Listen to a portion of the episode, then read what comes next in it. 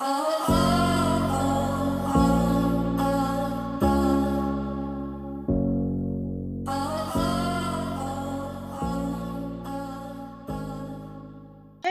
and welcome to MS Podcast. In today's podcast, we are going to be talking with a guest. And this guest is Ross Swan, who's a coach. So I hope you're going to enjoy this interview. It's kind of a little long one, but it is worth it to hear through the end. So enjoy it. So, yes, another day in paradise. Yes, it is. I have no idea what the weather is outside, but let's make it paradise. How about that? That's it. Yeah, it's all a matter. It's all a matter of attitude, isn't it? Yes, it is. Yes, it is. So, again, I'm doing some uh, interesting, uh, I would say, collaboration. So today we got somebody that I know for past collaboration or indirectly past collaboration, if I'm correct, uh, Ross. Mm-hmm. We shared some of our articles and even collaborated at uh, books. I think a couple of books. I think you did both, isn't books. it? Yeah, with Lady Anita and yeah, we uh, did a couple of books. Yeah. Yes, we did a couple of books. So hmm. you know, I like to put a twist into my podcast, and I've been listening to your podcast actually, and I think it's those. This is one of the best podcasts I'm hearing. Uh, every time you put an episode out, it's always great to listen what you have to say. But I decided that why don't I turn the table around? Why don't I get you on my around. podcast decide to kind of interview you because you do interview a lot of people, but I don't even think somebody turned the table on you yet, if I'm correct.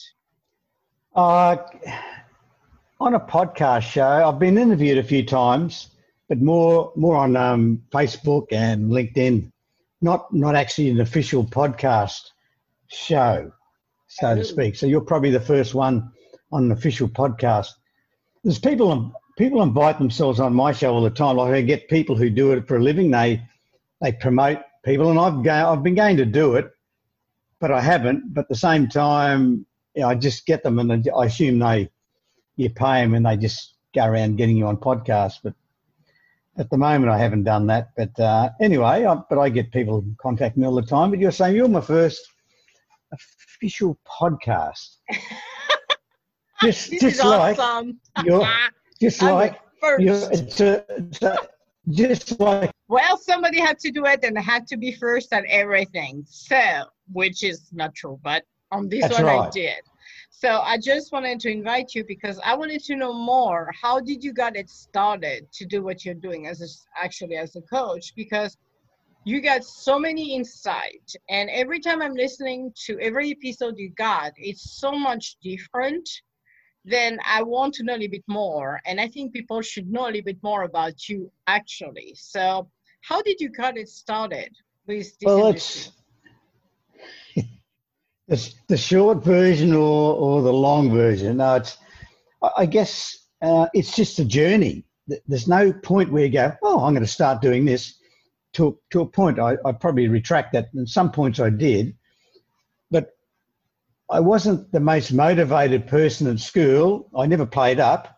Oh, I made. I was a bit of a practical joker, so that was fine. Made teachers laugh, but but I never was motivated to go on and be an academical genius, right? I was very good at school till about grade nine. When you're about 14, that's when you had to study. So as soon as you had to study, people went past me, right? And the reason why I'm saying that is I had no idea what I wanted to do. Like there's no, where some people who were studying had a vision of what they wanted to do or, or their version what their parents wanted to do, whatever it was, they were doing what they were doing, right? So they had something to drive them. I had nothing to drive them to drive myself. So I, I, did what I had to do to, to get through school, and I just went and, and got a job in a bank, and just worked my way up. And then next minute, I bank insurance companies. I was running a region, so I was a state manager, like a, a, a US US state manager, I guess the equivalent. So mm-hmm. I was mm-hmm. manager for Queensland. So so I did did okay, but it was still gnawing away at me. This there's got to be more to this. And then I started to ask myself what what do I enjoy doing, and and what I don't enjoy doing so much. The bit I enjoyed doing was leading people, connecting with people. So that started me to think that I'm in the I'm, I'm okay leading these people. That's what I was enjoying, but not the actual work of the money. I mean, I'm good at money and all that, but so to cut a long story short, I started to look around, and I just trust the universe in these things. And I thought, well, I think I, I'd like to actually help people be better leaders, to be better versions of themselves. Because what I saw in that corporate life for 30 odd years, or close to 30, was yeah, it was 30. Now I think about. Boy, I'm getting old. Um, it's the fact that you could see the damage that a very poor leader, a bad leader, has on people's lives because they're not happy at work. They go home and mm-hmm. quite often take it out on their family. Not always, yep. but do. But, mm-hmm. but when you see a good leader and you see how people are energized at work and enjoy it, and they take that home, they take that enjoyment home. And so that's when I started to think, actually, that's what I want to do. I want to be able to help leaders be better leaders, managers to be leaders. So that's when I started on my journey, and I would have been oh, 40 when I, that came to me. But see, coaches weren't weren't invented. If I said I wanted to be a coach in high school, they would have put me in a straitjacket. They go, "What the hell's that? You can't coach sport." Uh, you're not good enough. You're not good enough. you try hard, but you're not. You're no genius. So, um, so that so it just happened like that, and I always looked for signals. I thought, well, how am I going to be one? And then, yeah, then people say, oh, but, but you're in the in the in that frame of you, you're in a you're a uh, financial services executive, right? So you, that's the, that's the badge of honour you have at the moment, rightly or wrongly. So I started to stretch myself, and I thought, well, I'll, I'll look around in ways I might I should probably do a bit of study because I've never actually went to university apart from doing, you know, diplomas, associate diplomas. I never actually did a degree. So I just follow things and I picked up a magazine that felt right. It's always on feeling. This magazine feels right. And I was thumbing through it and there was an ad, Master of Science in Performance Management and Training. Like say, I thought that sounds like me. It was in the UK. So I could do it remotely. So, what, so I did. I went and did that and did a master's. Um, and it was closer to what I wanted to do. Performance management to me, and and wherever, wherever I could, I talked about coaching and, and improving people and being being better leaders, etc. So that's how I started, and then I just moved into coaching. My boss, who was the Australian general, like in charge of Australia at the time, was the region reporting to him. He could see that, and he used to send me all around Australia if he had a problem. I've got a, got a people problem over here, Ross. Could you go over there and just have, suss it out for us? So it was extracurricular activity, yeah. No, no, extra pay, but at least I got to travel a bit. yeah. But I was, went over to different states nice. and did, did, did some things for him. So he encouraged me to do the study. Actually, he said, you, "You're good at that. You're a natural." So yeah, it, and right? that's probably a good. That was probably your what I call it the incubator, where you know you're testing things out and how that works, and you know without knowing it, but just going with your uh, instinct and start to resolve issues. You were the problem solver. And that's it. It was. It was. It just used to happen. People yeah. would tell me all sorts of problems and stories. It's like, it's. I don't know. It's like wearing. I was walking around with the word psychologist tattooed on my forehead. Not that I've studied psychology, but people would tell me problems, would tell me issues, and I never had to ask. I just and, and they just felt comfortable doing it, and that's why people, when there was a people problem somewhere, staff would tell me exactly what's going on about mm-hmm. their boss or whatever I had to suss out. And there was no problem at all. They just felt comfortable, even though I was that boss was the, my peer, which I had to do in one state was my peer and, and a more experienced older guy than me at that time. But they just told me everything, and um, we put yeah, things in place to rectify it. So um, yeah, so that's what I enjoyed. It just it's not work. See, when I coach people and, and even talking to you on, on here, I just enjoy it. Well, I just enjoy connecting with people and helping them to be better leaders of themselves. Mm-hmm. So that you so you got started this way. So how did you jump and decide that okay, the bank is nice, have a nice and now it's time for me to fly on my own. What took you that to the next step? Well, I well, once I hadn't quite finished the study, and my boss, who was a great guy, uh, and was a good, encouraging leader, the guy who's about he was retiring. The guy's about to replace him. Uh, to put it mildly, I won't say what you'd classify him as, but I'd put him in as, a dramatic challenge in any coach's life would be the great challenge. But his biggest problem, he had no integrity. So there's no trust factor whatsoever. So I said, I can't, I've just got to leave. I, you know, they offered me some other work. I said, no, nah, I'm off. I'm off. You go, Gary, I'm off. And which I did. Um, and so I just went out with nothing in the sense that I had no job to go. Like I had nothing. I hadn't fully finished my study. I hadn't so I started coaching, and people who knew me connected me to do some some work, but it was it was quite sparse, a bit of a drought. So I, I did that and gradually got a, bit of income from it. And when I finished my study, part of the dissertation was to do some research of East and West um, behaviours and how you lead East and West. So I went to I came here to Singapore, then I went on to Hong Kong. So I did it and I interviewed some insurance contacts that I had and financial services contacts, um, and got got a good take on on on the management different, the leadership differences, etc. But in being in Singapore, that's not a bad place to be because it's a bit of a hub. Mm-hmm. Um, and it just went from there. There again, I won't go into this because, but it is a bit obscure. So I probably I should probably say something. It's it's about backing yourself I mean, I really didn't have much going for me because people still in Australia put me on, oh, you're just financial services executive. What, what would you know about this stuff? Right. And, but I said, no, I'm, I'm going to be a coach. So when I finished my study, or just as I was finishing it, to me, I thought, well, I've got to, I've got to, if I, if I get any coaching gigs in some of the bigger companies, they won't want to deal with me because I'm not big enough. I'm not, not experienced enough. Right. So I, I wrote, I actually paid a marketing firm in the US to those days about $5,000 to market to CEOs of yeah. management consulting firms and behave, like and, and all that sort of stuff, right? Mm-hmm. They, they, they sent letters to everyone. Five, all, uh, I don't know how many hundreds of letters.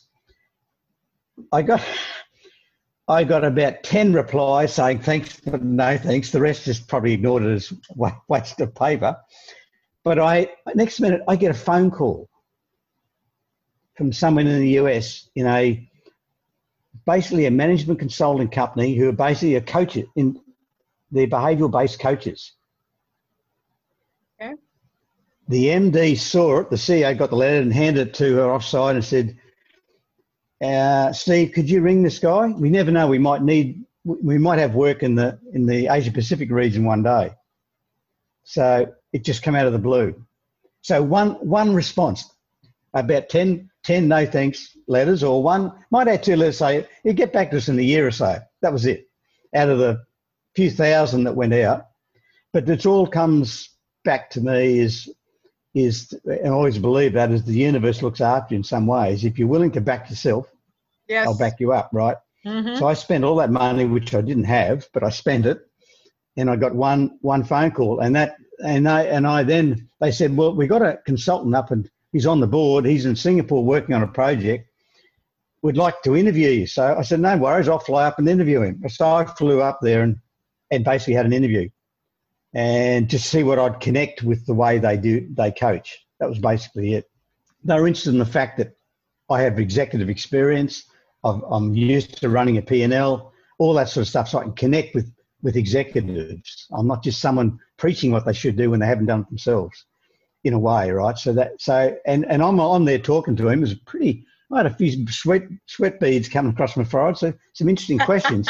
but at the end of it, he said, "Just a second, Ross. I'll ring Steve. And he gets on the phone, rings him in the ear, and says, Yeah, he's good enough. He's good to go. We're right. so that was it. This is good. But but it took a couple of years for them to find work over there, but they just knew that I'm the person to help. And so off and on, I've worked with that firm in out of Pittsburgh for years. It's now called Alula. It used to be called CLG, and I do a lot of M- uh, some of their bigger M&C clients, which I still do. which is great. So that's so that was it. But it, but in the meantime, I thought, well, I've got to get out of Australia. So I, I actually left the country and went to Singapore, mm-hmm. not knowing anyone, um, and set up business as a coach. But I knew also that as soon as I got there, the local authorities uh, in the Institute of Banking Finance and the Monetary Authority knew me from the start from Australia or knew of me and they were doing some competency standards here in the Singapore, which Australia had already done, was setting up banking competency standards and etc. So they grabbed me and, and bled, bled my brain for many meetings, not paying me for it, but just it's a nice thing to do to help the government out in Singapore. But but it did lead me to work, and I still I just been working all day at a banking client today. But some of my old work, assessing bankers, wealth managers, etc. So I still do that. It but it it it, I guess it pays the groceries from time to time, but gave me time to establish myself as a coach. But mind you, having said that, I was 18 months here before I sent my first invoice out. That's how long it took to knock mm-hmm. on doors. 18 months, I sent my first invoice. In the meantime, I had a PA that I was paying full time to show the bigger banks and the bigger clients that I had some substance. I wasn't just someone who just floated in into Singapore and, hey, I'm a coach, I'm a I'm a financial services assessor and expert. So you had to provide that to show the government. Then they, then they accredited me and I got a bit of work. So it's been an adventure to from the beginning where you had no idea what you did to where you felt uh, drawn to basically your purpose, your what I call it the life purpose actually. Yeah. Yeah, because I will say that's about the same thing with me. You would ask me when I was 10 years old what I want to do. I had no idea. I said, come back in a year, maybe 10 years or 20 years, because I have no idea. I yeah. had no idea which direction I was taking. And it only came all together when I finally turned around and said, Well, I've been doing this forever. I never get paid. I'm like, maybe it would be time that now I get paid for everything because people are coming to me, but hey, I do it for free. So I'm like, oh, maybe it's the direction I need to take now. So, what in leadership have you seen that has been a recurring pattern lately in leadership that needs to be probably helped, or I'm not, I don't want to use the word fixed, but where people need, need to be a little bit more uh, mindful and aware of? What are the biggest things you have seen? To, to me, one of the major major things is to be a good leader. You've got to be a good leader of self. If you can't lead yourself, you can't lead other people. So what where I find some of the problem is I get some executives who read in the book what they should be doing as a leader, but but don't have a feel for it. So they don't, don't actually put it into practice. They actually lead they lead at people, not with people. They don't connect with people. They just talk at people. All these sorts of things. That their intent is okay most of the time. They read it in a book. These are the things they've got to do, but they don't feel it. it it's just a piece of paper of words, right? Mm-hmm. And it's mm-hmm. because they can't lead themselves. They don't connect with themselves properly enough in their own self awareness to be able to lead themselves as a human. Because unless you can lead yourself as a human, you cannot connect and lead others. It just doesn't happen. It, it's a disconnect. Your intent might be okay, but you don't have the discipline, you don't have all these things that you're required to have to lead yourself. Because if you haven't got the discipline to lead yourself, you haven't got the discipline to lead others. I mean, to a point you can, but they, but they're not. You're not good lead. You're not a good leader. You're just a, an average manager, or so, maybe above average manager, but not. You're not someone who, who engages people. Is it is it because that, that's a good that's a good point you made.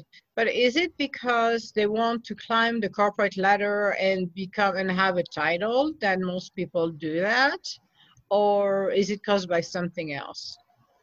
I, I think. Well, I, I have a a saying, which I just my saying, uh, Emma. Um, okay. Because people sometimes say when, when when I was growing up, I was about sixteen. There was a very uh, big hit rock song in Australia called "Ego is not a dirty word," right? And it still re- resonates in my brain. but but what I want to say there is, it's to me, you have you have two egos. You have an outer ego, which is run by your headspace. You have an inner ego, which is run by your soul, your inner self. Yeah. That's important to have an inner ego. That's that's the belief that you're okay. You're mm-hmm. secure with yourself. You're good at what you're doing. you, you've, you've got confidence. Your outer ego is exactly what you're saying. It's the one that says, I'm going to compete with everyone. I'm better yeah. than you, or you're mm-hmm. better than me, right? It's all about the outer layer of your headspace. And quite often that's what executives fall into. They're in that they spend most of their life in their outer ego. And therefore they're either better than the, the person next to them or they're they're not as good. So therefore they're a bit insecure. So yeah. and that reflects in their behavior when under pressure. Yeah, there's a yeah. lot of uh, big ego going around, especially when people don't have the knowledge and don't want to even lean on the people who do, which sometimes lead and I, I work in corporate so you know you have experienced this as a, co- a, coach and even in the banking world i'm sure you have done that you have met these kind of individuals but it can be an unfolding disaster to go fix what somebody is not understanding because they want yeah. to show and flex their muscles which sometimes is like if you start to flex the muscles and maybe lean on the people you will be more successful and I understand the yeah. goal of everybody want a title because you know if I don't have a title of a VP, I'm nobody. I'm like, it's not the title who makes the person, in my book. So no, you can, not. It's it's yeah, not. Hey. Yeah, it's not. And I've seen some leaders who are so. it was such an unfolding disaster. It made me laugh. I'm like, yeah, that doesn't work this way. So that's why I'm like, how what was the biggest challenges you had to face with people who acting with their outer ego with their mind space or space minds or do not want to listen? How do you get through those guys?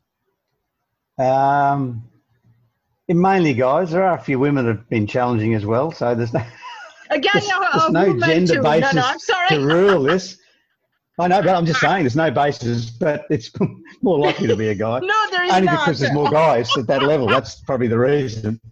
Um, but, but, but, the ego, I'm just, I'm, I'm picturing a few now. Whenever you mention these things, faces pop up in my, my, in my vision.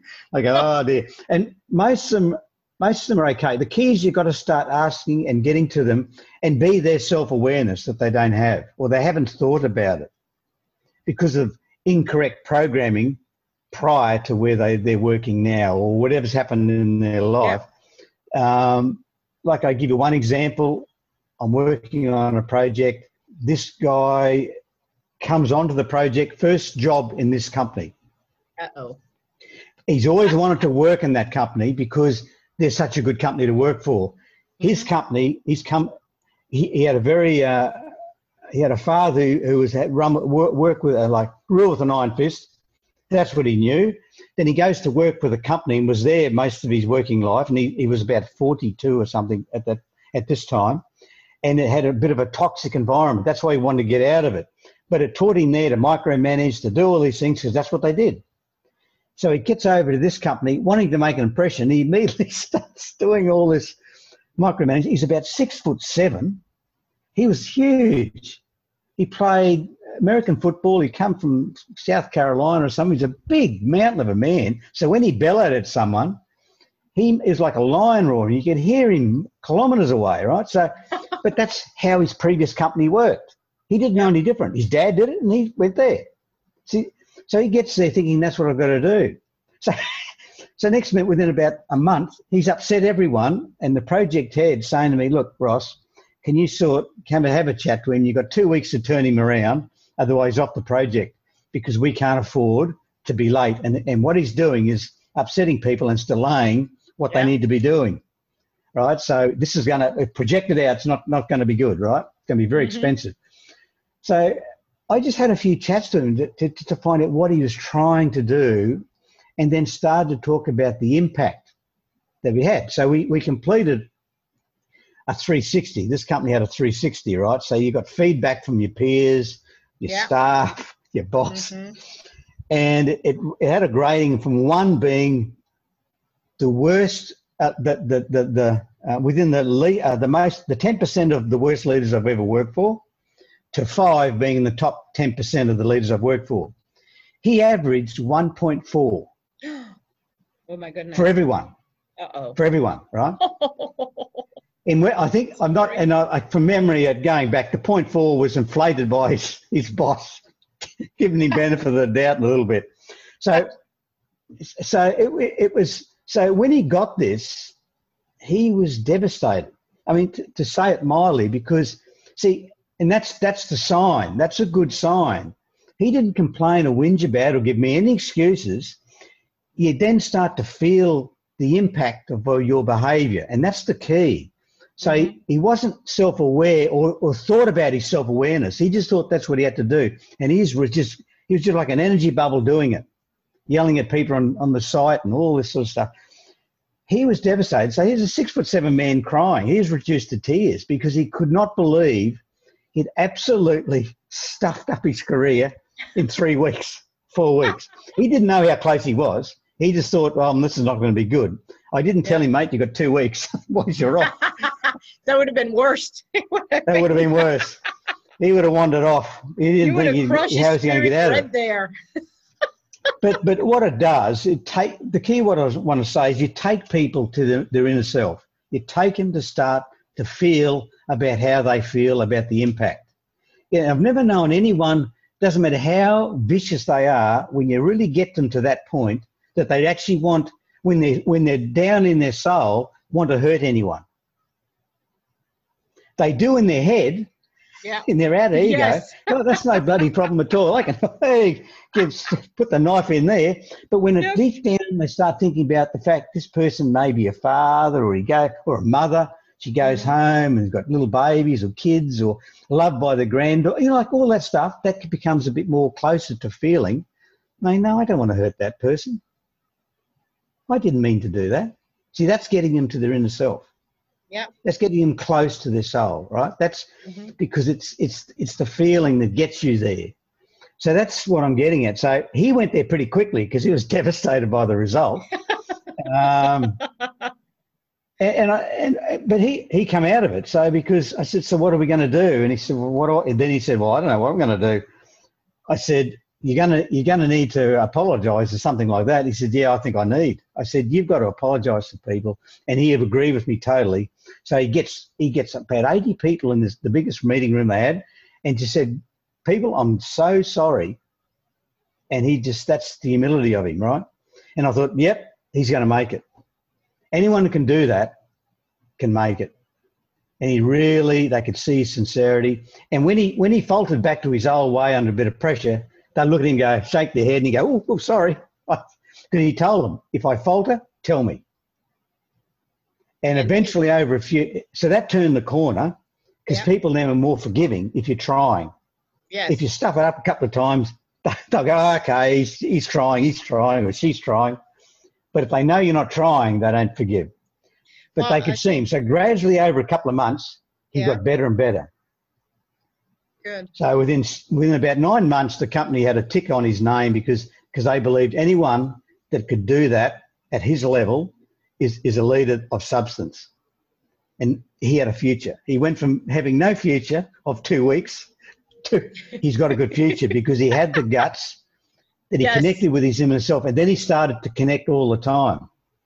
Well, he, he he was able to do it. Others can't do it and some can do it but don't like it. So they say, I don't want to lead people because I don't like the ambiguity of people. So yeah. I say, well, why be a leader? He says, I don't know why I'm a leader. I think I want to be a leader. That's what you said before because that's that's that's the the top. Here, this guy was the head of the, the world operation. He had about fifteen thousand staff. He finally decided he was of a subsidiary company. He, he looked at me in the eye and said, "I don't think I want to lead." Because when he realised that's what he had to do, then, than from his old job is just to lead people. And then well, when he cut, he was in touch with himself and what his feelings are. He admitted to me, "I don't like the ambiguity of people. If it's not black and white, I don't like it." I said, "Well, get out of being a leader." And I like it because you know what? First of all, for the first gentleman you were talking about, I think you take a lot of guts, and a lot of people don't have that guts to not only admit their mistakes, go in front of an entire room and apologize. Yeah, and that's right. That's I have right. never seen a leader doing this because a lot of people have the assumption when you're a leader, well, you're I'm bigger than you because I got a title and blah blah blah. And it's like, no, you're human. You're doing a human experience. but you're here to help others and connect with your team. You don't need to yell at them. You don't need to foster an environment of threats Yep. because a lot of people do that, which is ridiculous. Never work with me somehow. No, I, I, Like can understand. doesn't I can't understand why. What a surprise. Hello. you wonder why. yeah, that's right. Jeez. Yeah. I got a lot in trouble because I stood my ground and I said I said what I saw, which a lot of Hmm. people don't want to because again, most people and I understand, okay, you're going you're a competitive person, so you want your goal is to be maybe a VP or a CEO, whatever your dream is. And the corporate ladder, what I call it the rat race, is dangerous because as you said when you're waking up that ego and you're thinking about your brain and you don't care you're going to crush who you want to crush just to get there even if it's yours or not to start with Yeah. but what i like with your stories is the gentleman the first one really was devastated because when you get a reality check in your face and that was a big slap in his face then he understood he made a mistake. But again, it took a lot of guts for him to stood on Oh hell yeah! It's, it's, everybody. and that's why he got. That's why he got a, a green tick on his name on his file, his HR Yeah. file, because Yeah. they said that doesn't happen too often, in, in particularly in that industry. yeah, Um, so, and the other guy just admitted to himself. See, true to yourself. yeah, You went there for the wrong reasons. You realised that if I stay, it's only going to hurt my career and hurt people. So he resigned, Yep. and I got an email six months later thanking me to to help him look at the mirror. Yep. And and he said, "I'm back in my old job, and I love it." And exactly. I'm loving it. Right? and and that's why you get the what I what I call and we're all leaders in our own ways, but you get what I call it the born leaders, the one who are comfortable and connect at the human level, and you are the wannabe because I want the title for this reason. I like the second story because that individual you made him realize and really face, and a lot of people don't uh, face their own inventory and be authentic to themselves. Uh, Is this for me or not? And it can be done at a professional or personal level as well. But I like the fact that he recognized, hey, this is not for me. I hate that job because I don't want to deal with with the people and all of that drama because there is always drama no matter what. But at least he was honest and said that's not for me. I rather do something else. I go back to his old job and enjoying it. He tried it and he realized he didn't like it and he backed That's out of it. that- that's that's being true to yourself, Emma. I Yes. mean, the, that's the key. It, Yeah. And and, uh, so that's two success ones. Now that there are a couple of others that I go away shaking my head that, that this is like in the too hard basket. You can get them down to their feelings, but Yep. they don't stay there long. They'll admit to you that's probably a nasty thing to do to that person, give them a 24 hours and they bounce back up into their heads headspace again, and their and their outer ego comes out and their backs to being nasty from time to time or Yeah. whatever. Yeah. I mean, Oh, they green- just, it's just, I mean, if I was coaching that person every day, following them around, I'd, pro- I'd probably help them make it work. But companies don't have that much money for me to be following someone around all day and every day for a month. I mean, Well, so I used to catch up with him two or three times a month for an hour or so, right? So, some people do actually. Some companies are Well, they starting to do, they can do, but realize that. he wasn't But- at a level. He he Yeah. wasn't at a level where he, he could. The company would pay for it. yeah. Yeah, exactly. But it's nice to see that some comp- some people, uh, company do that, and they need to realize, company needs to realize, to change your behavior, it takes about 30 days. No matter what you want to do, change your pattern, That's it right, takes yeah. 30 days. Uh, that those are studies that have been, you know, released around the world saying it takes about 30 days to change your pattern. So no matter what pattern you've got, eating too much sugar or whatever, the way to change the way your your brains works, it takes 30 days, and it takes work. Yeah. So you cannot come in and just like you said, like spray your little uh, magic for five minutes and the person's going to be changed. It takes work. It takes dedication, and um, it's great to see. It's great to see when the people have their aha moment. Now, do you have a story? And I know I'm kind of naughty on this one. We're going to go on the other opposite side where you help, but it did not do anything because the person did not change. Well, see, the, the difference was, see, the other people, when they connect with themselves, they like where they were. Like Yep. they like where they are because they've connected. Like the second guy liked the fact he was being honest with himself. So he had the motivation to just go off and do it. The third guy has a lot of insecurities and doesn't really, when he goes into his inner self, he doesn't really like what he sees. That's my belief.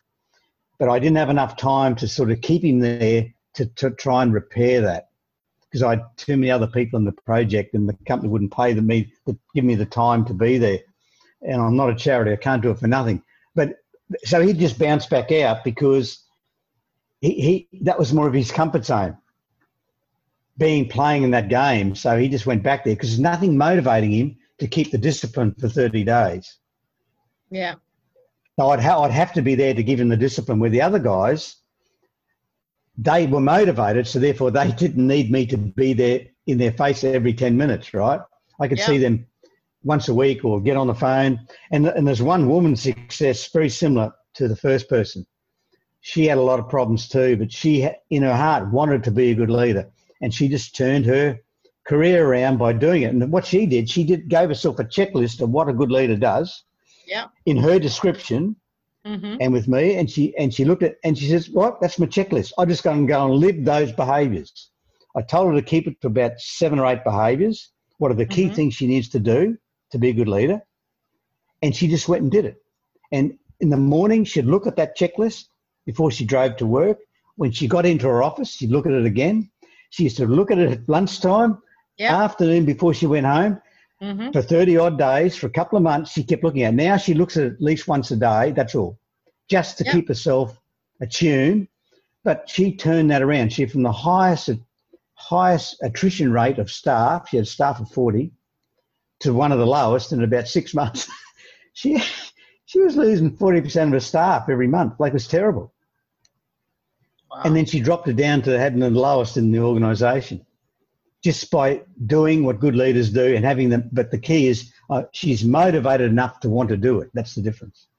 Yes, and it's again learning to connect with everybody because I think uh, when you're a leader, you need to understand that not everybody is going to be praising you or bothering you, like I call it bothering you. But yeah. you got individuals who's gonna uh, stand their ground because they see something is wrong and get an idea. You need to be able to be open to hear others, and I think that's one of the biggest things and the biggest difficulties people have as leaders is being able to well you may, maybe not gonna like what i'm gonna say to you but here's what i see how do we fix hey. it and the key is to be to just on that, Emma, is to be open and understand others. Yeah. Sometimes, sometimes I guess executives are open to hear others, but they don't actually listen that yes. well. But they're going through the process of listening because they read it in the book that, that leaders need to be good listeners. So there they are listening away, but they're not actually taking it in nope. and responding with any sort of empathy or understanding. It's like, you yep. say what you got to say because I'm supposed to listen to you then I'm back into doing what I'm doing, right? exactly. I'm continue to cook the same way I'm cooking in the kitchen if it's wrong, but I'm going to continue to do it. Yeah. People are not yeah. as open. So, but so in in all of your work, uh, what has been the most fulfilling things for you so far as a uh, coach, and what has been the most challenging as well? Well, these probably some of these characters I mean, because yes. when they get it right, it's very fulfilling. It's not just fulfilling for the, the, the guy that turned his career around and apologized to everyone. That's good, but it's the fulfillment of all the people under under his accountability, his his his uh, um, in his team. Right, there's about just around hundred. They've gone from not enjoying themselves, and it's hard work what they're doing. Um, pile of engineers and electricians and various things on a job site, um, to actually now starting to, to, to, enjoy what they're doing. And that, that's the fulfilling bit that I get. Mm-hmm. Um, and that's why I like coaching um, and, and I like I get on podcasts is because it's not just helping one person at a time. That's important, but the more people I can help, the more it helps other people as they go it spread out through their network. So that's the bit I really like is um, how it other people's lives, how what an effect and I, that has. And sometimes over the years of doing the podcast uh, or some of my posts, I've had people send me emails, particularly from now on around the around the end of the year, saying thankful, thanking me for what an imp- impact I had in their life. I don't know. If, I do not know them at all. Never heard of them before. They send me a note because so I've had several. Every year I get a few. Um, not inundated by millions, but just I get a few. It's very touching that somehow you're helping people out there somewhere make their life a bit better. So that's and that's what drives me. Just the more employees that are happy, the better lives their all their families have. That's that's my belief. Well, happy employees, happy companies, and a lot of people that's will not jump. A lot of people will not jump from one company to the others if they were being treated fairly, because I think people, you know, don't realize what fairly means. It could be very simply stop by near somebody else's desk and thank yeah. them for their work. It doesn't mean you need to bring them flowers and chocolate, but acknowledging no, them, uh, I think, is acknowledgement, recognition of their contribution. Yes. Yeah. Yes, and I feel that in some of the companies, the, uh, and I worked in billion-dollar companies, that you're more of a number so, you know, we only recognize a few people and you have to prove from A plus B plus C plus your boss has to like you to put you in that uh, list of you did a good job to be recognized. Yeah. When in fact you could walk around your team, acknowledge them, have a free lunch, uh, um, and just acknowledge everybody and say thank you. It's not difficult to pass by somebody else's desk and thank you for your work, but a lot of people don't yeah. do that. Yeah. No, they don't. And the more specific you are too, the better you. I mean, when you say thank you, and and if the more you can give people the impact of what that thank you is for, yeah, the, the, even the more powerful it is. Because thank yous after a while, people go, oh, "Do you really mean it or not?" Say, "Say thank you. What you've done here, this did this and this did that, and the impact is that. So thank you." So they see the sincerity of it all, and etc. So that and that's so that's that often is a conversation I have with executives. Is you've got to be you've got to be specific with your thank yous because then people see the sincerity. Exactly, and unfortunately, yeah. not a lot of people do that. It's very um, no, a lot don't. No, it's it's it's getting better. I look, it, it is, and I, I think that this current COVID situation has got the good executives more focused on connecting with people, and even the bad ones at least trying. Whether they stay connected, I don't know, but some won't. Uh, others may eventually connect a bit better because they're trying a bit better. But some of the good leaders are even getting better because they are really trying to connect. Because they, and it, I think that's one of the changes COVID's made. It's it's given people a bit more of a uh, awareness of other of others. Whether it stays long, I don't know, but I, yeah. I like to think that in some it, it, will stay in some parts. Won't be totally stay, but in, in some organisations will stay quite solidly. Which would be which would be great. Now the question I have for you, because now you were talking about this, that just get brought me another question, is how uh, because I've seen it in the past how somebody who's a very bad leader for quite a long time, how can you change the perspective of the team underneath when that person is trying to change? Because I have seen it firsthand that when somebody comes and everybody got such a wrong impression about that person and that person is you know they gave him authority to change things around. So basically it could go like a, a bull in a china store. And then you realize that after infuriating everybody else is around uh, that person is turning around and really being true to him or herself. How do they change the perspective of uh, their co-workers underneath? Because a lot of people are hanged in the uh, first behavior of that individual when they start. Oh yeah, and that's how do you do that? How do you accomplish well, that? It's like the like that guy's example. You just got to just apologize to people and sincerely do it, and people think, oh, this could be, but they're, they're still watching. Don't get me wrong, mm-hmm. but they are open to watch and to and to say, okay, I'll give I'll give that person a bit of time right? And, and now they'll observe. Now, if you if you say that, then don't then, then don't go and walk the talk. In other words, you go back to the old behaviours and continue on it. Then then they'll just see you as being you know just totally insincere, and you're just just saying whatever you can say just to get them off your back. But if they can see the sincerity, then you start following it up and they can see you're trying. People do turn the corner pretty quickly. Um, it depends on the trust that you betrayed. Sometimes it can be deep rooted. So, yeah. but those people, I would, if I was coaching the, the executive who's making the change, I'd be saying you need an individual. You might do the group, but you need individual one on ones for the people that you feel were the worst connect, were the worst affected by your behaviours, and, and that's what you really need to do. Uh, it just, um, so, and it may never be repaired in some people, right? Yeah, yeah. But you've got to you've got to reach out and have that chat. Okay, so the apology is one of the key actually to make it. It is. break it's, the barrier. It's it's acceptance that you've done wrong, right? Yeah. I think it must be hard for some people to even face it up. Did you ever had people looking at you and say, "Are you insane? I am not going to go apologize to anybody." Have you? and that's right. I get that. that. That happened. That's happened to me a few times. Don't get me wrong. This is not the norm when people apologise. yeah. But but but the good the, the good leaders do. You know the the good ones do, and they'll go on. That like that guy. I don't know. I haven't seen him for a couple of years. I heard where he exactly is. He's probably back in the states somewhere. I'm, I've no doubt he learnt one hell of a lesson. He won't want to go back to his old way. He knows it's not a pleasant place to be, so he'd be working so hard. So therefore, he would he would be okay. He would continue on his journey. Yeah, absolutely. So yeah, so what happened with the people who do not want to, you know, connect with people one on one, or what happened with them? Did they last long in that in those companies, or? Well, no, like it's it's it's it's yeah. Well, they don't tend to. Um, some company, well, the companies who have hired me as a coach, they don't tend to last long. The mere fact they've hired me as a coach, not me personally, but the fact they've hired a coach, it shows that they've got some desire to improve leadership standards.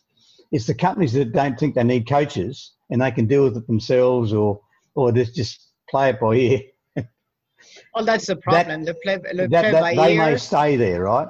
And or hired hired the wrong coach because I uh, I think I told that story about that coach. I was working for a company a few years ago, and it was a small company actually, uh, but uh, they had a, to me was a pony company, a coach company, and there was a situation with be, between two individuals.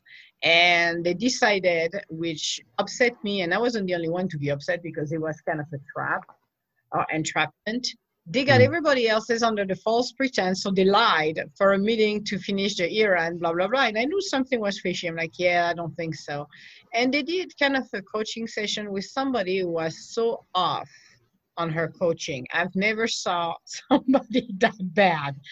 And that was even worse because they allegedly did some behavioral, um, uh, uh, what do you call it, uh, sessions where allegedly we were all fitting in different categories. Yep.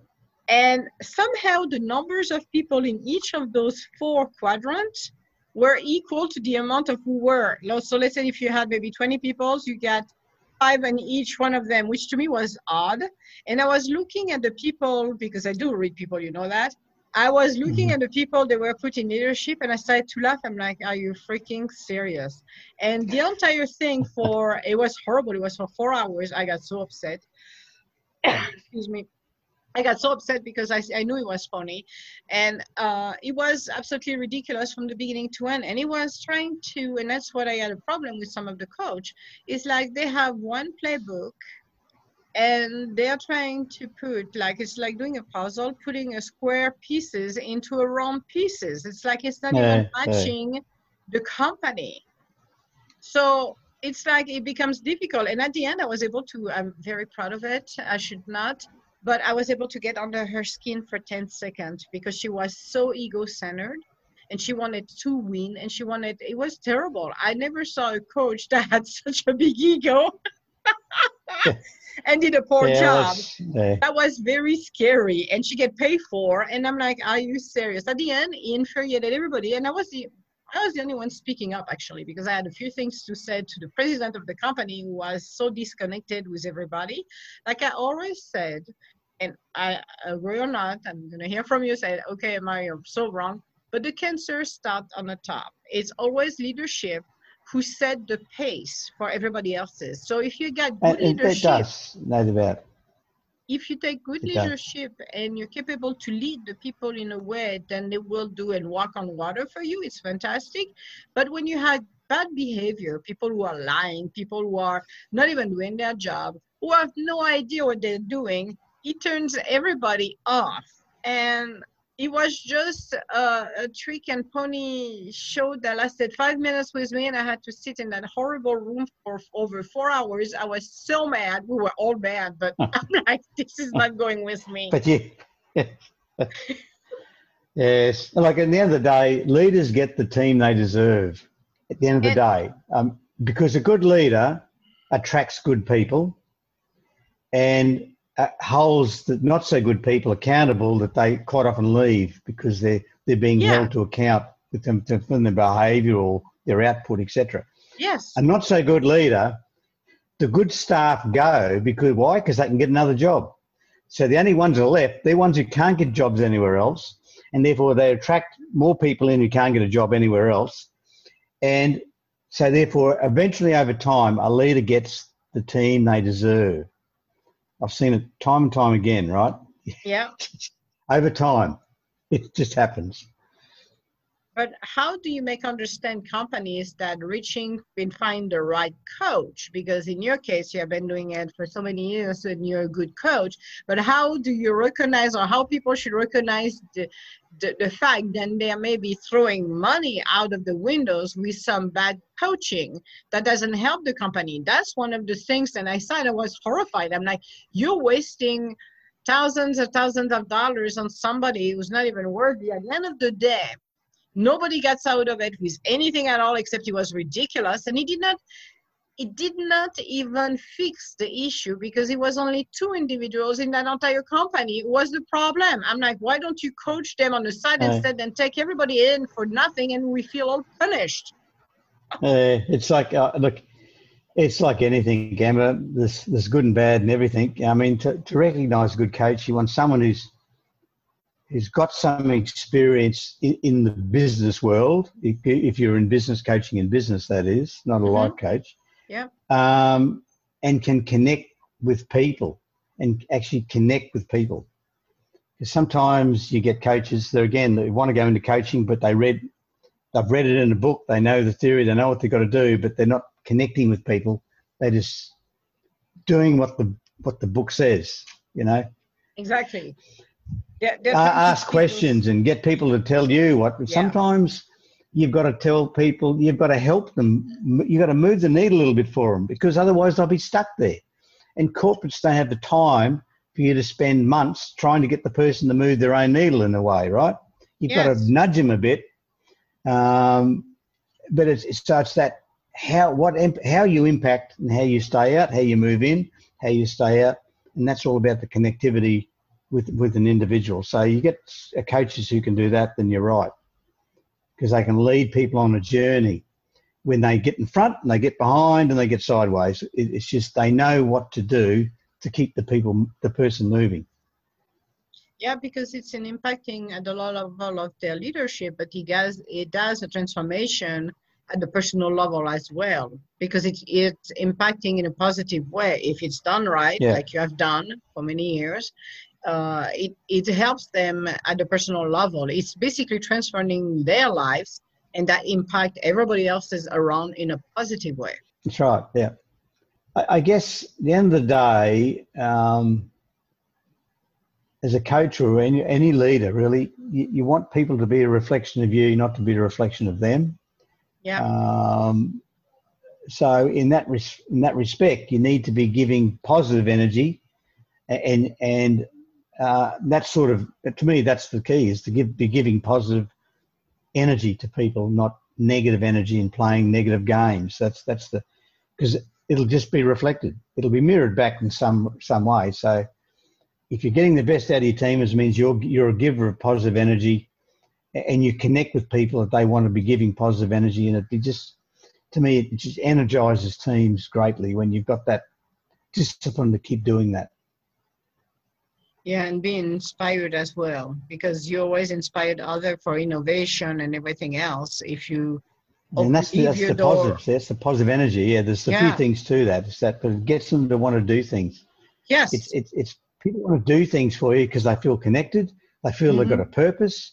Yeah, that's that's you keep that when people connect their own internal purpose to the company's purpose, then that's when the energy just keeps going on, right?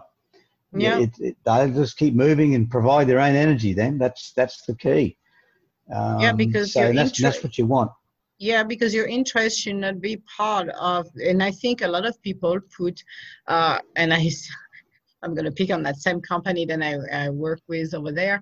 It was, it felt like everybody wanted their piece of the, the cake, their own piece, and do whatever they wanted to do, but they never connected everybody together to realize, okay, it is for the highest good of the company, not my personal agenda when people remove, and I, that's what I believe, when people remove their personal yeah. agenda, then this is where you can make move forward with the company, help to grow, mature, and be in a better yeah. environment than if you have your That's own right. agenda. Then I want to be part of the leadership team because I think I'm better than Paul. And I'm like, well, you cannot compare to yourself to Paul, anybody else's, because you're your own self to start with. So that's right. So, so that's your outer ego. That's your that's your headspace. That's your head yes. ego. And that's but your ego just wants to be a better.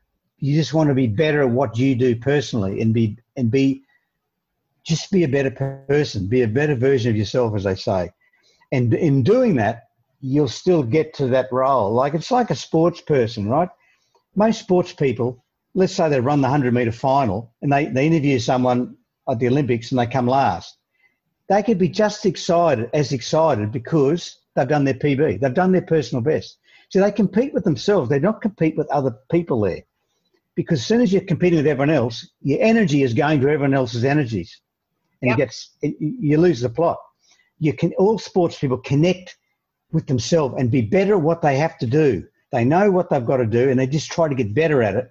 And if it happens to win a gold medal, that's great. If it doesn't, I still did better than what I did yesterday. So that's that's what drives people, right? That's the inner ego. That's the be better version of themselves. The outer ego, I'm I'm doing sport and I'm looking around at everyone else thinking I can I'm better than them, and you you lose you lose your focus for a start. It's it's like it's you see some of those Olympic uh, hundred meters, they put their head down and run like like the blazers. Right at the end, when they know they're way ahead because they know that what time they're doing themselves, do they look around? It's only on the line. Yeah. Don't look around too far behind going, oh, no, no, good. Occasionally, there'll be the odd person does it because they yeah. so, they're so far ahead, but very rare.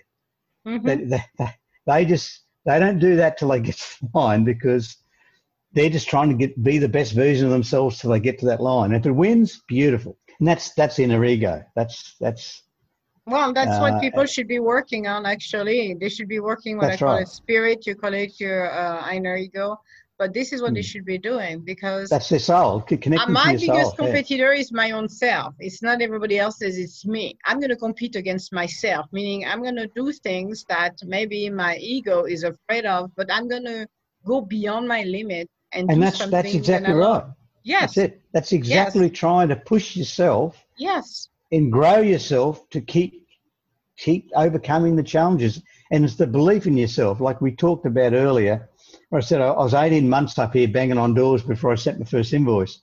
Yeah. It was just a belief in myself that this will work. And that's what I kept doing. This will work. I know it'll work. So that's my inner self telling me. But my head was saying, well, you're an idiot. Why don't you go back to Australia and you'll get a job easy? I was uh-huh. offered a couple of jobs back in Australia, you yeah. know, that similar jobs, well paid, and I turned yeah. them down. I thought, I'm coming this far. I'm not going back. I, have come too far, and I'd always be regretting that I didn't b- do what I believed I could do. Exactly. Yeah. That's what drove me here the first few years while I was in Singapore. Yeah, and it's, it's exactly where we go into changes. Then you got, you always got that option. It's funny because the universe gives you that option.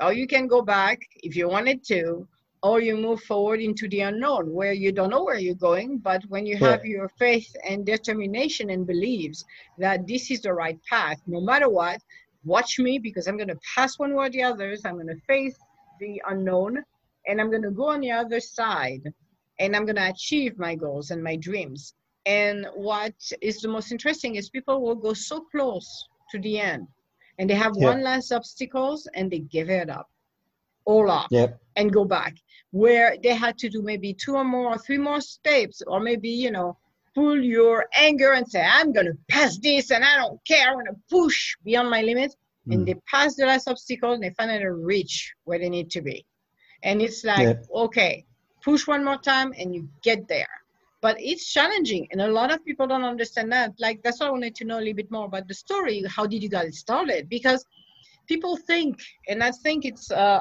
i know people are going to say oh am i you're, you're picking on the millennial generation like there's no tomorrow. But the assumption of most of the youngest generation is i want to become a coach. I want to be a billionaire. I want to do this. I want to be a tech uh, a top of the tech field whatever. I want to do it in 15 minutes. Well that's not true. In reality, you need to roll up your sleeve and do the work. And it's grueling and it can be scary and it can be like, you know, you went over yeah. there, you left Australia. I did the same. I left Europe and I went to the US and then like, that's my home over there. So I'm going to go into the unknown. It is freaking the life out of me, but I'm going to do it. Or I'm going to start my company and like, holy crap. Okay, I got to do it. I know I want to do it. And like, okay, I'm tipping toe in the universe, give you a big kick in the butt and said, yes, time, Emma, push. But it's like, go into the unknown and roll up your sleeves. And a lot of people the younger generation really think that oh well i'm going to wiggle my nose and it and, and that's it. It all comes the billion dollars going to end up on my lap right now. And i'm like no you got your journey. You got a lot of the things to do. So it's i think it's amazing to hear your story because it can help other to understand well, you went from a job that was a good pay job to something you really love to do, which we know. And every time I'm hearing yeah. your podcast, you can hear it. You can hear the wisdom um, of it to, you know, where you are. And people are like, wow, he's a master in his field. It seems so easy.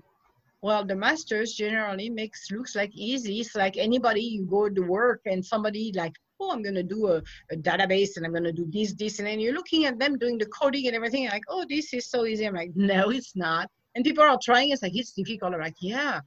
People who enjoy what they're doing make the illusion of it's easy for others to do when yeah. it's not. It's, it's tough. And that's, there's no doubt about that. I'm mentoring a couple of people around the place. I got one young 25 year old lad in Africa I'm mentoring, and he, he wants to he wants to get there very quickly. But he's starting to realise. I keep saying him, you just you've got to do the journey first. You can't end up at the destination because yes. you've got nothing to offer. And yes. he, he, he was he, he was exposed last night on an interview somewhere where it was a bit of a tough interview. So he's never experienced a tough interview before. So he, he sent me a note after. He said, "Boy, that was tough." I said, "So you've learned you learned some good lessons out of that one, did you?" He comes back and says, "Yeah, you're right." but I said, "Yeah, you're now learning. You're now gaining experience. The more yep. experience you had, the, the, the it wouldn't be as tough because you had more to offer to answer. Because you got not much substance yet, because you haven't got the experience, you found it tough." Right? And he started to come back and said, "Yeah, all right." I said, "Probably in 20 years, I could I could probably answer those because I've experienced it." Yes. So, so and plus, he did appreciate the fact that it was tough. That he's that's one good learning he's got now. That don't push yourself too quickly.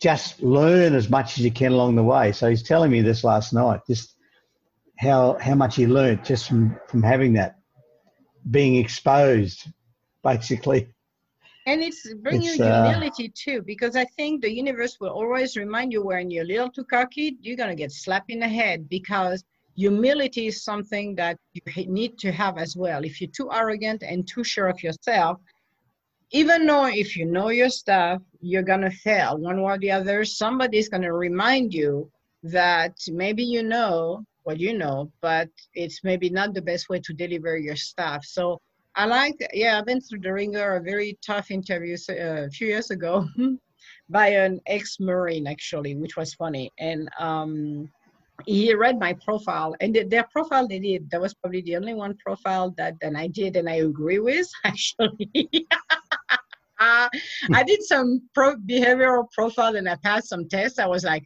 okay somebody has been smoking in a room because this is so off but this one was good was very good so he read mine didn't want to give it to me first which was fine like because i wasn't hired yet but um, for an hour I felt like I was being put into the wringer, like the the um, final cycle of the washing machine.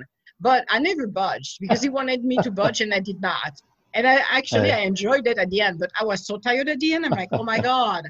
But it's very humbling when you're being faced by this. It's how do you react and how you move forward with it. At the end, he wanted yeah. to hire me on the spot, which was good. It was the CEO of the, the COO of the company. But still, it's like being humble and like like you said for this young boy a uh, young gentleman should i say um, it's a humbling experience as well because people don't don't understand um, being uh, an apprentice, being a, we are all students of life, and we are all learning. I continue to learn. I may be a master yeah. on what I do, like you do, but we continue to learn. If you always learning, always learning. Yes. Yep. And a master continue to learn because a lot of people assume that well, if I become a master, I'm not gonna learn. I'm gonna, you know, rule the world. I'm like, yeah, that's not gonna happen. But it's like learning and be open to it and yes you go have to you have to become a journeyman to continue uh, becoming a master. And maybe some people are going to be a journeyman their entire life without becoming a master and that's fine. But you got to go through that journey. And you don't have like I, I like to call it in my podcast you don't go to the drive through where you pay you get your food and you're gone or you get your food and you pay whatever which yeah. way it goes. But uh, it's not a 15 minute ride. It's a lifetime ride. So Certainly is. It's it's it's, it's amazing to see how far we are in, in our journey, but what else do we still have to learn? Because there is so much more to learn. Oh, no question about it. It's it's funny when when you're 25, you think you know everything. When yeah. you're 35, you think you know everything. but as you get older, then you think back what you you you you, you thought things were when you're 25. Think I didn't know that much at all, really. Oh. So whenever you continually look back, you think, gee, and that's the that's the key. Yeah. Because whenever you can continually look back in a, like even a five year band and say, yeah, I know more now, that's when you know you're growing and learning still. Yes. And that exactly. for me that's important. And I, I can't every time I think back of in my in my life that I can think back that man, I'm so much more knowledgeable now and so much more wisdom than what I had even a couple of years ago. It shows I'm still learning. It's when I think, no, no different. And you think, well, maybe you've, you've started cl- closing your mind to things. Exactly. But I've probably learned more in the last three years than I've uh, than the, than the previous five or six, I think. Well, but because you, you're you're doing a new journey or you're moving on to something else, that opens the door for more learning. But I think That's until right. yeah. until you take your last breath, you will continue to learn, unless you decide to say no, I don't want to learn anymore. But I think learning keeps us to move and improve ourselves. But also, well, it like stimulates you said, the brain.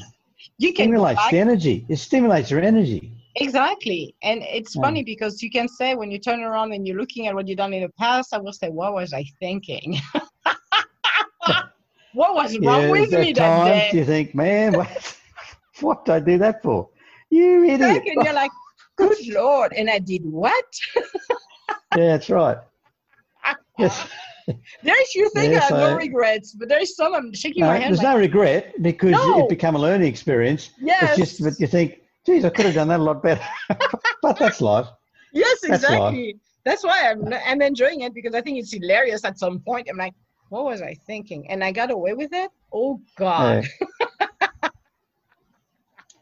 Yeah, yeah so true. I can tell you. It's, huh? and that's it. Life, life's fun. It's just, it's yeah. fun learning. It, I, I, just enjoy learning. I just, and learning through experience mm-hmm. events happening to you, observation, talking to people like we're on here tonight, Emma, having a chat. There's always some learning and there's always some value in all that. I just, it's, um, yeah, I just enjoy it. It's good. No, and I think it's empowering. Very good. people you know people need to hear stories and understand as well and i think a lot of people assume they are good leaders but if they did a self inventory they may might want to see the truth and maybe course correct how they're leading people. That's one i think the biggest issue is being too confident on what you're doing and not being honest enough to look uh, what really is around you. Because in most cases, you always have the leader with his little, what I call it, groupie or fans, where, you know, they're yeah. with this, uh, they're people, the, those people because, you know, they have connection, but they will not extend it to others. And what makes it uncomfortable is to go and talk to other and connect and get new ideas. So I think yeah. leaders should be able to you know and maybe not bestie with that person but I, that person has knowledge and i need to learn from them doesn't mean I need to know all of the greedy details and how they do their job, but at least understanding and being able to reach out to everybody in a room. I always said, if you keep the same people around you, uh, you're not going to evolve much because if you don't leave room for others to come and speak up when you know you you got a meeting yeah. you got a situation yeah. with the projects and you take everybody else in a room and instead than only listening the one or two you're always listening give the rest, uh, give the floor to everybody else. You will be surprised that somebody got the solution for you, for your problem. Yeah, you get the some of the greatest gems from the quietest people sometimes. But exactly, uh, and that's the art of good leadership is making sure you're hearing, you're hearing and listening to everyone. Mm-hmm. And that's, I think, one of the challenging things as well that needs to be taught. So it's it's amazing when you see this happening and i have been in some groups even this year i work with a team that to me i love those guys because you really could feel they will hear you and they were open to suggestions yeah, yeah. which is you know yeah. empowering but i wish more companies would do that yeah uh, but there again there'd be some companies that don't some do it just comes back to the leadership Yes. And which can exactly. be, um, you know, some in some companies that when you look at the really the big ones, you have some good leaders and not so good ones. But if the top CEO is a good leader, you tend to have better leadership because it filters through. And as I said, the bad ones tend to clear off over time or get pushed out. yeah, yeah. Because they're they're not they're, they're not they don't like the culture or something like that, right? So so you, over time, the bigger the company, the harder it is, of course, to, to have that influence as quick as you can, but you still certainly can still have it over time. Mm-hmm. Um, and I've worked for some good companies last few years, so and some good leadership. Um, so yeah, it's but you soon tell you can. When I when I coach some executives, uh, and that's one of the things about doing it remotely. One of one of the which you can't quite tell as much, but when one thing I always like to do is when I turn up at, at a, at a new uh, executive's office, for example, I always make sure I go to the reception and mention their name, and then I watch the body language reaction. oh, because to me that tells me that tells me so much. If the person meets me with a smile, uh, some still meet with a smile, but the smile could be a grimace. Yeah. Yeah. They're taught to smile to they're taught to smile to customers. So I don't actually say and sometimes don't announce myself because if they're expecting me, they know what I'm there for, so therefore they might put on a bit more. I just come in and say, "Can I speak to so and so, so and so?" And I like, I like, and I watch their response before then. Oh, by the way, sorry, my, my name's Ross Swan, right, blah, blah. But I like to see the response because if it's a good leader, it's always a positive response. Yep. And so all these subtleties, they're the things that help me gain the feedback because most of it's body language. 80% of our feed, our feedback's from body language. So that's the bit you miss on, on Zoom and those places. You can spot it a bit, but it, it, you don't quite get the cues uh, as much as you would live. You know what I mean, right? So yeah, those sort of things. And that's it's it's amazing just how. And you think if you're not getting the good body language, see, that person's not really enjoying what they're doing. Right? Mm-hmm. They yeah, might be okay to a point, but as soon as they hear your name, they go into a nervous twitch or something like that. Then you know there's a problem, right? I like the nervous twitch. No, I did. I said the same when you go and get uh you get for an interview. It's uh and I I think I put it on some of my uh, blogs. It's always look uh, sit down at the reception and look and see how people are interacting.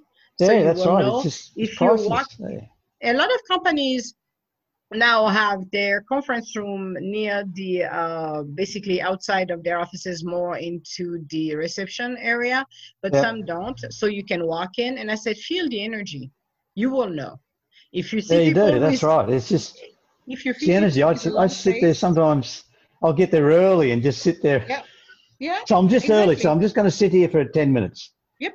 Exactly. You know, don't get him yet. I'll, I'll get her yet. I'll just sit here for 10 yep. minutes. I just need to, I'll, I'll, check my phone. I'm a bit early. I've thought I'd sit in the air. Being in Singapore, I usually say I just want to sit in the air condition rather than wait outside. So, yep. so, and then you just observe people going past, the interaction, yeah, uh, the energy levels, uh, all that sort of stuff. Yeah. And, and you take that on board as part of the, yeah, part of the feedback. Uh, yeah. Exactly. That's what I do. It's like you sit in there and that gives you an idea of the company. If you get a good vibe, and then people are very friendly and you know they're coming, blah blah blah, and you're looking at it, you see the interaction, then you, you have an idea if it's a good company or not. You can feel it yeah. because you cannot hide that energy. But again, you're right. The body language doesn't lie because you can control your facial expression, but you will see it, the cue, like you said, the body That's language right. will show you. So hey you have to observe. You have to be an observer in there as well. So no, but this is great. yes, very true, very true. I'm just so, picturing a few now. It's made made me laugh. I've had one person smile when I mentioned the person's name, but their eyes rolled over backwards. I thought, no, that, that smile's not really a smile. It's more of a grimace. They're yeah. doing what they have to do at reception, but their yeah. eyes need rolled over backwards. So that, that tells me a message. yeah, that gives you an idea of who they are but that's that's so interesting. So now putting your wi- wisdom together you have started to do something which i think it's amazing and it's great is actually uh, doing those modules starting to uh, create module where people can learn. Because i think um, hiring a coach for companies doesn't give all of the um, doesn't reach everybody you know you work exclusively right, yeah. for them and i like the idea of uh, what you have done which is uh, starting to record uh, coach your coaching uh, training or classes i don't know how you want to call it yeah just uh, my some of my online classes i've been having lately i'm recording yes. now and it, making uh, the first one went out a week a few days ago the old a good what's it black friday sale I thought I'd get in before with th- Thanksgiving and all that. But but yeah, it's just a recording of um, a self leadership. Because remember, I said before, to be a good leader, you need to be a good leader of self. Now, if you don't leave other people, that's fine. But still, you need to be a good leader of self. It's amazing how much happier life you have when you're in control of yourself. It's just massive difference. Um, so when you can lead yourself properly, life becomes so more pleasant to live and creates so much more positive energy. So that's available. Yes, that's now. It goes for a couple of hours and you can you know, turn it on. That's what I liked about the download because you can listen to it for half an hour, listen to an hour, and you've got it forever, and you can just do do some of the exercises we talk about in it. Um, and then there's we've got another program coming out. I'm not sure exactly when, a month or so, probably. Um, it's more on um, you do, Emma. You're talking about psychometric tests, or it's it's more about um, your behaviours and what influences your behaviour in the yes. sense we we're influenced yes. by consequences, but some some things are innate with us in our personality, mm-hmm. and why, and it helps volatile people to understand why they're volatile. Yes, and so well, it's a bit more geared to the behavioural aspect of per, of your personality and and and, yeah. and that so much. I don't like personality tests that put people in boxes and just say, "Oh, I'm, I'm, a red or I'm a green or whatever that is." Yes. I mean, that's yes. that's a, you're not a bloody rainbow. You're actually a person. So it's more about your strengths, your challenges, and how those strengths and how and, and what you react to and behave like under pressure.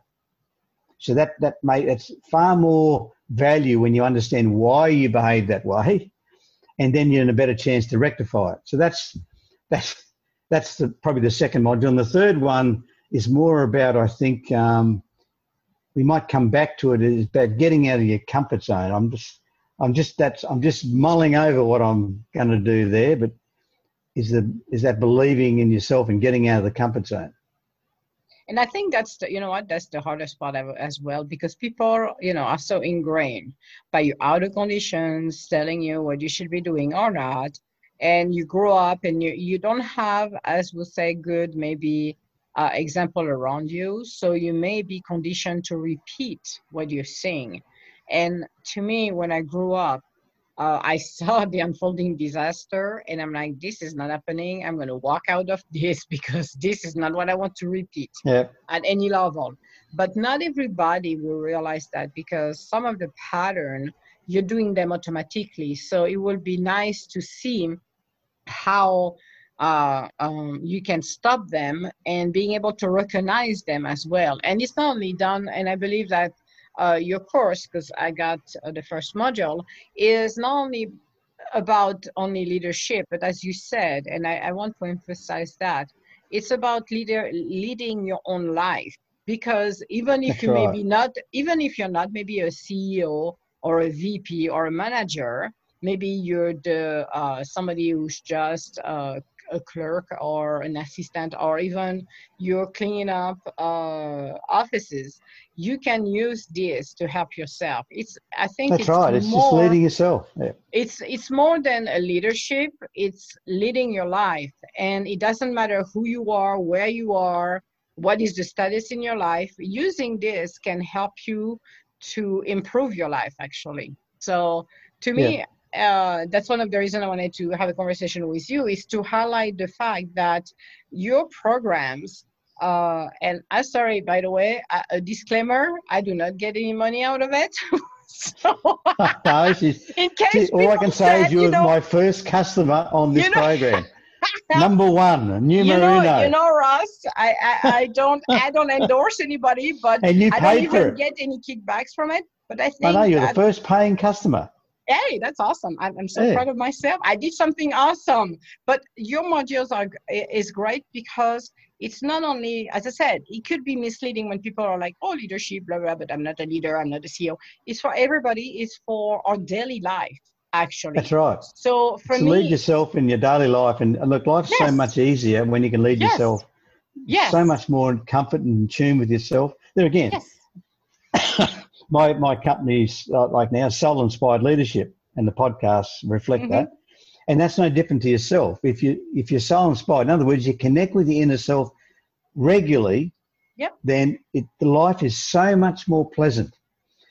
People who who have trouble in their life are the ones that occasionally connect with their inner self, don't like what they see, so they run away from it if you don't like what you see, then do something about it rather than running away and going back to where you were in your mind, right? That's yes. That, and that's that's the key. Is and, that it, it just builds yourself. But you become a better person. And the other, other thing too is having this available, you can go back and forth in it. So maybe you're gonna hear it the first time around and you're gonna grab maybe one or two things, then you hear it again back and you're gonna hear something else. So it's something that's, right, that's yeah. helpful because it, I will use it as a reference uh, library because you can go back and there and when you know you're doing the program, you do everything, and you're, you're going to do for 30 days, and life takes over, and you, maybe you're going to go back to some stuff you're not supposed to do. But having this with you is listening it from time to time helps you to keep on track of what you want to do, which is a good thing for me. This is how I see it. So yeah. I, I, think it's a, it's a great program for people to uh, get. And again, it's not that expensive because you can, you know, save money from going to the coffee shop or on the block uh, for a few weeks and you get your, you get it for that price. You know what I mean? It's like, yeah. it's not, it's something that will um, continue and help you the rest of your life not uh, like 15 minutes and you know like the latest shiny object around the block and you're done and you it certainly won't be it won't be outdated. Put it this way emma it won't be yes, outdated. thank you. Thank you very much. That's exactly what i'm trying to say but you said it better than me. But you're correct, and I think it's essential because it's it's it helps people. It helps you in your life, and yeah. I think people need to understand that because again, like you said, if people are not connected with themselves or don't have a clue how to lead their life, again, if you're born somewhere else and it's chaos and this is the only thing you learn in your life is chaos well you're going to uh, continue to do the chaos because that's only the only thing you learn. And this however helps you to make the right changes and make those shifts and you need to get a more stable life and do something for your own self that will have more benefit because yeah. you know dreaming is one thing claiming it is another thing and a lot of people have dreams but not, only few go and claim it. And I think uh, if Actually people go and do need a better life and have the foundation, then they could realize what they always wanted to have in their life. That doesn't mean that yeah. that doesn't mean their life lessons will not be as easy, but at least they can get prepared and arms on and go into the unknown because a lot of people, you know, you get your comfort zone, you're good where you are because it's, you know, you get your routine. And like you do, like I do, like others do, are trailblazers, we go into the unknown and start new things. And that's scary for people. It's like you don't have your bearings, you get nothing. How do you move forward? You go crazy. Yeah. yeah. Most of the time you go crazy. But having this to help you, I think it's a good thing because it helps people. It's very, it's comprehensive. Well, thank you for that. That's, yep. Yeah, I know. It, that's the intent. Is I just want to help people as much as I can, because to me, life is so much more pleasant when you're in control of yourself. Um, life is just so much easier. And plus, you're, sh- you're sharing the wisdom of what you have gone through as a coach and I have seen it. So, which is nice. It's not like uh, it's coming up from another book. It comes from your experience no, just, and what you This me just experiencing many, many people yeah. in different cultures, different yep. genders, different cultures, yep. different age groups. Yeah. Um, I've I've I've uh, chatted to them all about their their, their innermost thoughts at times, mm-hmm. and um, yeah, and that's the bit I said. That's the bit I like. So if I can help people, that's and, great. And that's what that's what I think. Those modules are are to me a gift because it's based on your experience and what you have seen. So it's not like you went into a book and do some research on some stuff. It's based on life experience. That's what that's makes right. that a huge difference to me. It's based on life experience and what you have seen. So that helps. And, and judging and as you can see, I've got grey hair, or, or what's left of it is grey. it shows that I've been, I've been, I've been around for quite a while now, right? So I've, I've gathered a bit of experience over time. So that's it. No, but I think uh, I think you know the experience is essential, and what you're sharing is will help a lot of people. So no, I'm uh, I will encourage everyone to uh, buy it because it's as I said uh, I have it and um, it's it is and going to be helpful, then uh, people can start to apply some of um, what you're studying in there and put it in their life and see the changes happening. Again, when we go through transformation, it is not a sprint, it's a marathon. And I need to reiterate to people when you decide to course correct your life, uh, uni is going to take time and at least 30 days to start to change your patterns and behaviors. So you need to be patient with yourself. And as you said, you may be going to step back into your old habit for five minutes because it's comfortable and it will, it's an instinct until you're, you know, you finally make the transformation and get those new habits uh, coming naturally in uh, for you. So no, I think, um, people should grab it. What is the link to access the uh, module to purchase? What is the website? Well, if you go to the site, it's, it's www.soul-inspired-leadership.com. That's the website. Okay. And then you, you just click on, on services or shop, either one of those two, okay. uh, and that'll lead you to, to purchasing it. And if people wants to connect with you because they want some uh, coaching with you, how do they get the hold of you? Well, you can do Ross at soul, soul-inspired-leadership.com. So soul-inspired leadership has a dash between soul and leadership. Okay. Soul leadership and inspired. So that's soul dash inspired dash leadership.com. So that'd be Ross in lowercase, all lowercase at soulinspiredleadership.com. Okay. Happy to have a chat. If someone wants to reach out, then that's fine. Happy to talk. Yeah. Well, you know, because people are probably going to be hearing about uh, this podcast because I'm going to release it within the next, uh, which are we today? Tuesday. So Wednesday, I got the other one. Probably by Thursday, by Thanksgiving, actually. Well, that's good time. Well, that's good time from where I'm going to release it by Thanksgiving. So if anyone wants to, just to let you know that the only influence on the price has, that Emma's had was she said, Ross, you should use a Black Fridays and put a special out. So I thought, being an Australian, Black Fridays, Thanksgiving's not so much for me, right? And I thought, what a good idea. So that's why I'm doing it. So that's, well, so the sales of, they can thank you, Emma, for this, me putting on a Black Friday special. Well, So- yeah, and as I said, I'm going to probably release it uh, if it's uh, by uh, by Thursday, which will be Thanksgiving here. So I want Yep. to release that this podcast so people can hear it and understand because I love your pod. I love the podcast. I love your interviews. They are so insightful. But I wanted to turn the table on you. so, I know, it's it. And we've had, we've been, we've been having a great chat here for an hour and a half. This is good. Isn't it awesome? And I, I behave most quick. of the time. Yeah, no, it wasn't that much laughter and and oh. frivolity, they might say. It was Well, a bit of laughter there. We got a little bit of laughter, but I wanted people to hear you, you know, know you a little bit more because there is more to it and more wisdom. And I think it's essential that people hear that and understand because leadership has so much more, it's so much beyond companies. It's about our own lives that to me is essential to talk about it. But as I said, I love to turn the table on you, so I did it. And that's good, and I've, I've enjoyed it. Having the table turned. A table turn. I'm good at doing this. Table turner. But are we gonna expect maybe some live uh, chat with you sometime next year? You're gonna plan to do or not? I, uh, the, the, the plan is to do probably a couple, yes, early in the new year, I think. Okay. I may do I may do one before Christmas, but I, I just want to get my other program out, so I'm just not sure when that'll happen. It's having the having the time and and the, the creativity juice is going enough to, to develop it fully. It's in my head and I've done done quite a bit of it. I just just want to add a little few more things yet. So when that comes to me and I do it, then I'll probably uh, do it. Maybe do a live one. Yeah, just would be- explaining the and it's a bit of a chat and have a bit of a. things. So I'll do that. Okay. Well, so we're expecting some more module coming next year, and we're expecting a couple Early of next year, yeah. The module two would be early, and module uh, three by February. Yeah.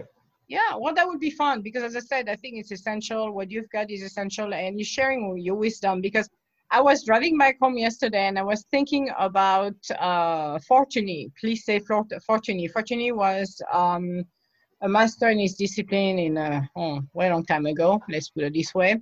Yeah. And uh, he used to make a plissé.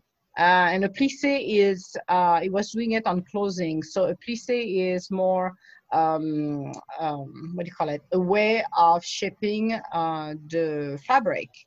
And uh, nobody, he died with his secret actually. Nobody knew, and nobody can replicate this.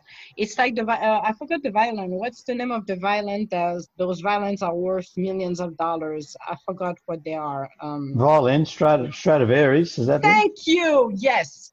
Nobody knows how to make those because there is a way they did it not only with the wood but uh, uh, the lacquers and everything they put in there. Nobody can reproduce it. And again, the secret died with that individual. What is nice is for you to share your wisdom so people can learn that. Well, the, the, the key is the, it's just like leaving a legacy. I, I want people to learn and continue to learn. So the more people that learn and continue to learn, the better lives they have. So I, I don't have any issue about sharing anything in that respect. Yes, and it's it will help a lot of people, and it will help to change the way we're doing things that are not for our highest good. So that's why, and that's one of the reasons I wanted to turn the table on you today, and I'm so proud of myself. Well, thank you, Emma, for turning the table. yeah, I am so glad I did. But yes, so I will put a link on my website as well, uh, on both of yep. my websites to um, to access to your website, so people can link to it as well. So yeah, I'll send you the link. I'll I'll yeah, send you the link. Yeah, and I will put it on my website, www.edgintuitive.com, and yep. uh, on the edg-associate uh, .com as well on both of them, so people can access the link. And if they're interested to um, to have sessions of coaching, which I think will be empowering for companies or individuals, they can reach out to you directly. Uh, so that will uh, help them to improve their lives, which I think is essential to, you know, we're always changing and evolving. And it's a good thing when we got the right support along the, um, the way than the wrong one. And uh, I love the module you did, and I think people should be listening to it because, again, it will empower them to do something in their own life. It's not only yep. about people who are in a leadership um, uh, seat in companies. It's your own leadership, actually. It's your own life. So that's what I wanted to do. That. Thank you so much for. well, thanks, Emma, for inviting me. Well, I like to meet you, Airbus to have a chat at your table. so. Well, I enjoyed it too, and I'm sure I will uh, come up with more chat because we're not done. It's just the beginning of one conversation with you, Ross. Uh, I'm sure yep. when you're going to release your second module, I will do another podcast with you so we can talk about it and uh, continue our conversation because, again, you have so much wisdom that it's nice to tap in and people to get something out of it, out of our conversation. So, Thank, well, thank you so you. much. Um, yeah. Have a good evening because it's evening on your side. yeah, it's getting a bit late. Okay.